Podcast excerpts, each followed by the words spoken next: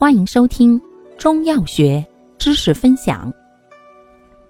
今天为大家分享的是常用中成药活血剂中的第二种活血行气剂，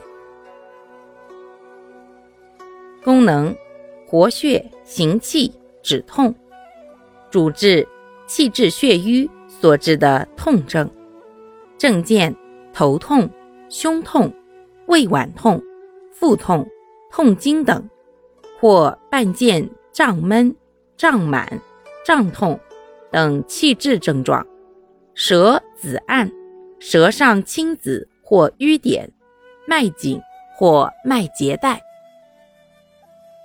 感谢您的收听，欢迎订阅本专辑，可以在评论区互动留言哦。